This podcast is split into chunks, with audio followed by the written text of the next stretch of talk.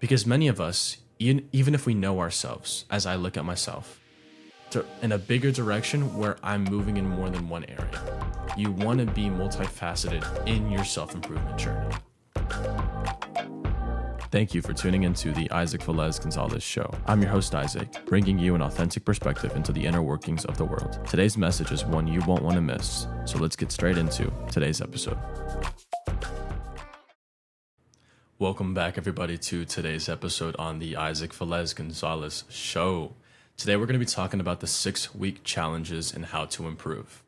Now, to get started with this episode, I want to preface and say that this idea was gathered by Bedros Keuilian, which, if you guys do not know, is a great coach um, and also an entrepreneur. But he basically talked about this idea of doing something for six weeks, something that makes you uncomfortable, something that makes you get out of your comfort zone and try to do something that you didn't believe you could do before. And his main example that he gives is try running a marathon because most people haven't run a marathon and they've never really considered the idea of doing so. Now, the first six week challenge I did was that marathon, which was back in March of this year. When I tell you that this kind of challenge, where you just don't believe in an identity level that you can accomplish something, and you completely change the paradigm that you believe about yourself and do something like that, it radically shifts how you look at your own potential. Because many of us, even if we know ourselves, as I look at myself, we far underestimate the potential that we actually have simply because we have no idea what we're actually capable of, because we have nothing to measure it against since it hasn't actually happened. So, in order to realize how far our potential can go, we have to start pushing it in many directions. Let's say right now you're crushing it financially, right? You're bringing in a lot of money, but physically you don't look great. Spiritually, you're not connected to anything. And personally, you haven't really built on any good habits and routines. All you can do is the financial aspect. So you've tested financial potential, but you haven't tested physical potential, mental potential, so forth and so on. So what you have to be asking yourself now is how can I go from where I am now and holistically grow as an individual? Now, don't get me wrong. When you improve, have a singular focus, right? You don't want to be spread too thin.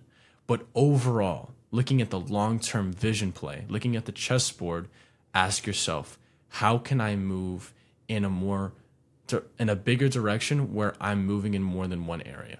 You want to be multifaceted in your self improvement journey. So, again, this episode's titled The Six Week Challenge and How to Improve. Improvement involves you being better than you used to be. And that's defined by the individual, right? Improvement is what you think is better for you. Because and we're going to use fitness as the lens for this example. Let's say you have a bodybuilder and his objective is to be bigger looking. Right? He wants to be have more mass in terms and just look that he has more size.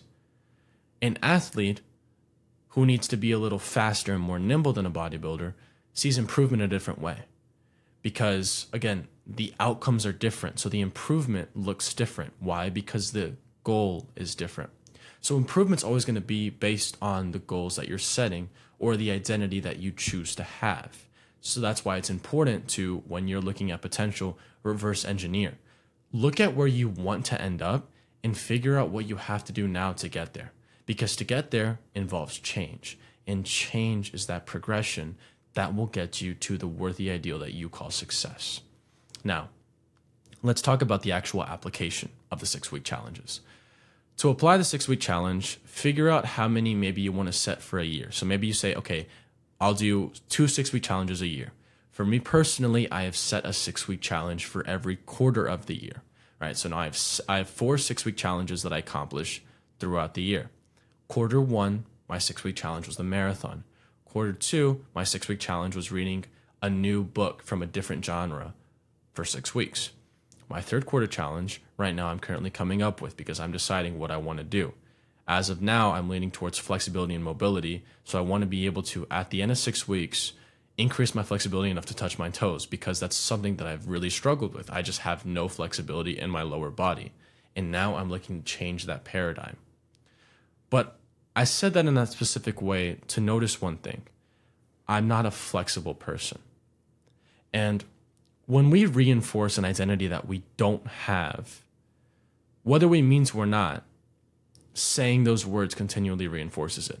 If you're someone that wants to get fit and you continually say, I'm not a fit person, I can't get fit, I'm just not that kind of person, you're reinforcing in your head that this is something out of my scope. This is outside my potential. And there's the problem. Because if you can't even believe that it's possible, how are you going to accomplish it? If you read this book, Psychocybernetics, and it's written by a plastic surgeon, so you might be thinking, how is one of the best selling self improvement books of all time written by a plastic surgeon? How, like, it would kind of make sense that changing yourself in an artificial way would kind of be a less appropriate ideal than naturally changing yourself through fitness and proper nutrition because it seems like the shortcut. But the reason it's so well written and the reason it's written by a plastic surgeon is that it all has to do with self image and self perception if you believe you can be this kind of individual that can do this kind of thing, you now have the chance to become that individual. If you cannot believe that you can do something, you will never reach that, which is why people talk about the difference between being broke and being poor. And the difference is the mentality. Being broke is not having money, but being poor is a state of being where you just continuously run out of those resources no matter how much more you get right? It's these cycles. And the cycles are self reinforcing. Why? Because the more we continuously reinforce an idea and an ideal and an identity, the more it becomes our reality and the harder it becomes to get rid of. If I was training for the marathon and every time I trained, I said, I'm not a runner, I'm not a runner, it becomes harder and harder for me to actually run. James Clear, again, talked about it many times, he also cites this as well, talking how the best way to instill habits are creating identity based habits. Where instead of saying, I want to lose five pounds, you say, I'm a fit person. So you start making decisions as if you were a fit person, and then you become the fit person. The most common saying of this is fake it till you make it. Now, the saying strikes too. I don't like the wording of it, but it is a very fair saying. Sometimes you have you have to believe it's possible and have to believe you are the person capable of making it happen before it actually happens. Because in life, the reality is, is that we don't get what we deserve. We get what we think we deserve. And how willing we are to go for what we think we deserve. Because entitlement isn't enough.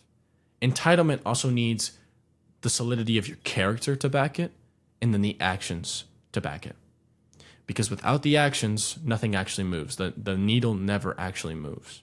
But without the first part, your actions don't actually take you anywhere. It's the difference between running on a treadmill versus running on a track. If you're running on a treadmill, it doesn't how much you execute. If you can't get off the fact that you're in the same cycle, you're always going to be running in place. But if you can get on the track and just start moving and create momentum, that's where things change. And so I think that this challenge, this conception of the six week challenge, is so great for self improvement because what it does is it constantly allows you to destroy limiting beliefs. It constantly allows you to escape what you previously thought was your limit and now test new and higher and better limits. And that's a great thing because, again, the biggest thing that we can do for ourselves to build a better tomorrow, both for ourselves and the world, is to continuously evolve is continuously to ask ourselves before we go to sleep at night, how can I be better than I was today? What do I need to do tomorrow to ensure that I'm at least 1% better tomorrow? You got to take the present as it is. You got to take it at face value and you have to decide what you value and prioritize because you got to look you got to look at the grand scope. You got to look at the big vision and decide what you want out of life and then break it up into these six week challenges and say, okay, if I want to be this kind of person, but I don't have this skill or I don't have this personality trait or this character, let me figure out how I can build it.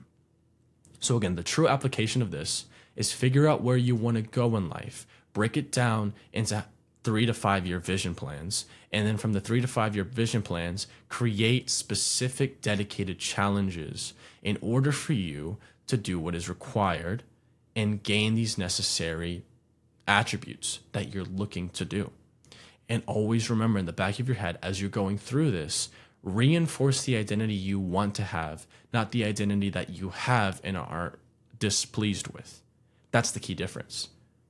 Don't ignore your current identity, but understand that if you're not happy with it, begin to adopt the identity you would rather have. And then make sure that you have you build the discipline and the systems to take you from the identity that makes you unhappy, or at least you're not content with, to the identity that will bring you more meaning and results in life. That's how you apply this. That's how you begin creating those changes in your life that will take you from where you are to where you want to be. That's going to do it for me today. I hope you all enjoyed this episode. Let's close it out. As always, Veni, Vidi, Vici. I came, I saw, I conquered. We hope you enjoyed this episode on the Isaac Velez Gonzalez Show, and we appreciate it if you would leave us a review on Apple Podcasts and Spotify and share this episode. We are grateful for your support, and if you are serious about improving your life, check out our coaching at www.isaacvelezgonzalez.com. Until next time, that's all for today's episode.